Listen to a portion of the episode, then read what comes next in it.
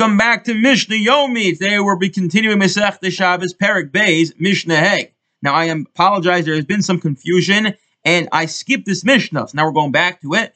The next Mishnah in the podcast is going to be Vav and Zayin, followed by Perek Gimel Mishnah Aleph, and then we'll be back to our regular scheduled programming with two Mishnayos.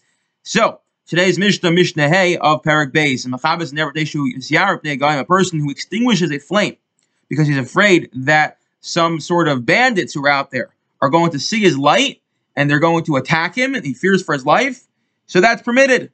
If they listim, or so too if he sees, uh, excuse me, the first case was idol worshippers who were who saw his lamps. They wanted his fire for their fire for their fire festival. So he'd come they're afraid he's going to kill them for his uh to get his fire for their fire festival. The next case, if they listim, or because these bandits would see him and attack him again because they want they they, they see the light.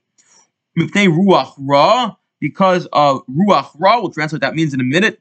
Literally, it means uh, bad, uh, bad air, bad spirit. Of or a dangerously ill person, so he may sleep. In all these ca- cases, Patur, he's exempt. Why is he exempt? Because all these cases seem to involve cases involve a situation where the person is in mortal danger, either because he'll be attacked or because he is uh, he's uh, very sick and therefore we allow one to extinguish the flame. Now, we'll point out in the second part of this Mishnah, this all might be d'Rabbanan because merely extinguishing a flame with no intention to relight it, to reignite it, makes it all d'Rabbanan. What is Ruach Ra? What exactly is Ruach Ra? Again, it literally it means uh, it means uh, bad, bad spirit. Uh, so is it a Kabbalistic thing? Rav Asher Weiss says no, it's not a Kabbalistic thing, but actually, actually, he says this is a prototype in the Gemara for mental illness. He says if you look in Rashi, Rashi translates here Ruach Ra, someone who who is something you, it's something you can't see, but a person doesn't want to be able to see. So it's some sort of psychosis where a person doesn't want to see because they're afraid of what they may see, and therefore, because of the, the, the psychosis, they want to extinguish the flames. They can't the, the flames. They can't see what's going on around them.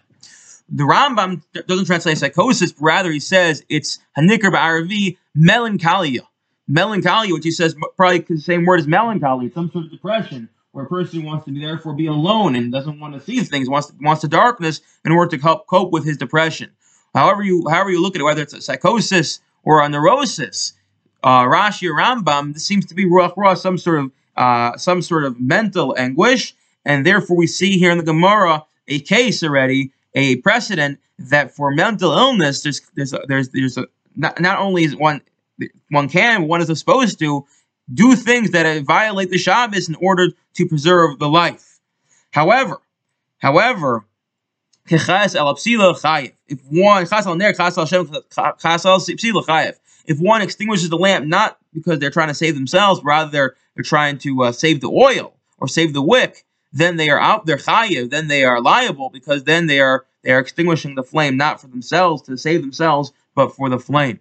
Rav Yossi Pat cool, but Rav Yossi says no, they're actually in these following cases they're exempt in all these cases. Not that they're allowed to do it, but they're exempt. Why? Because as we said a minute ago,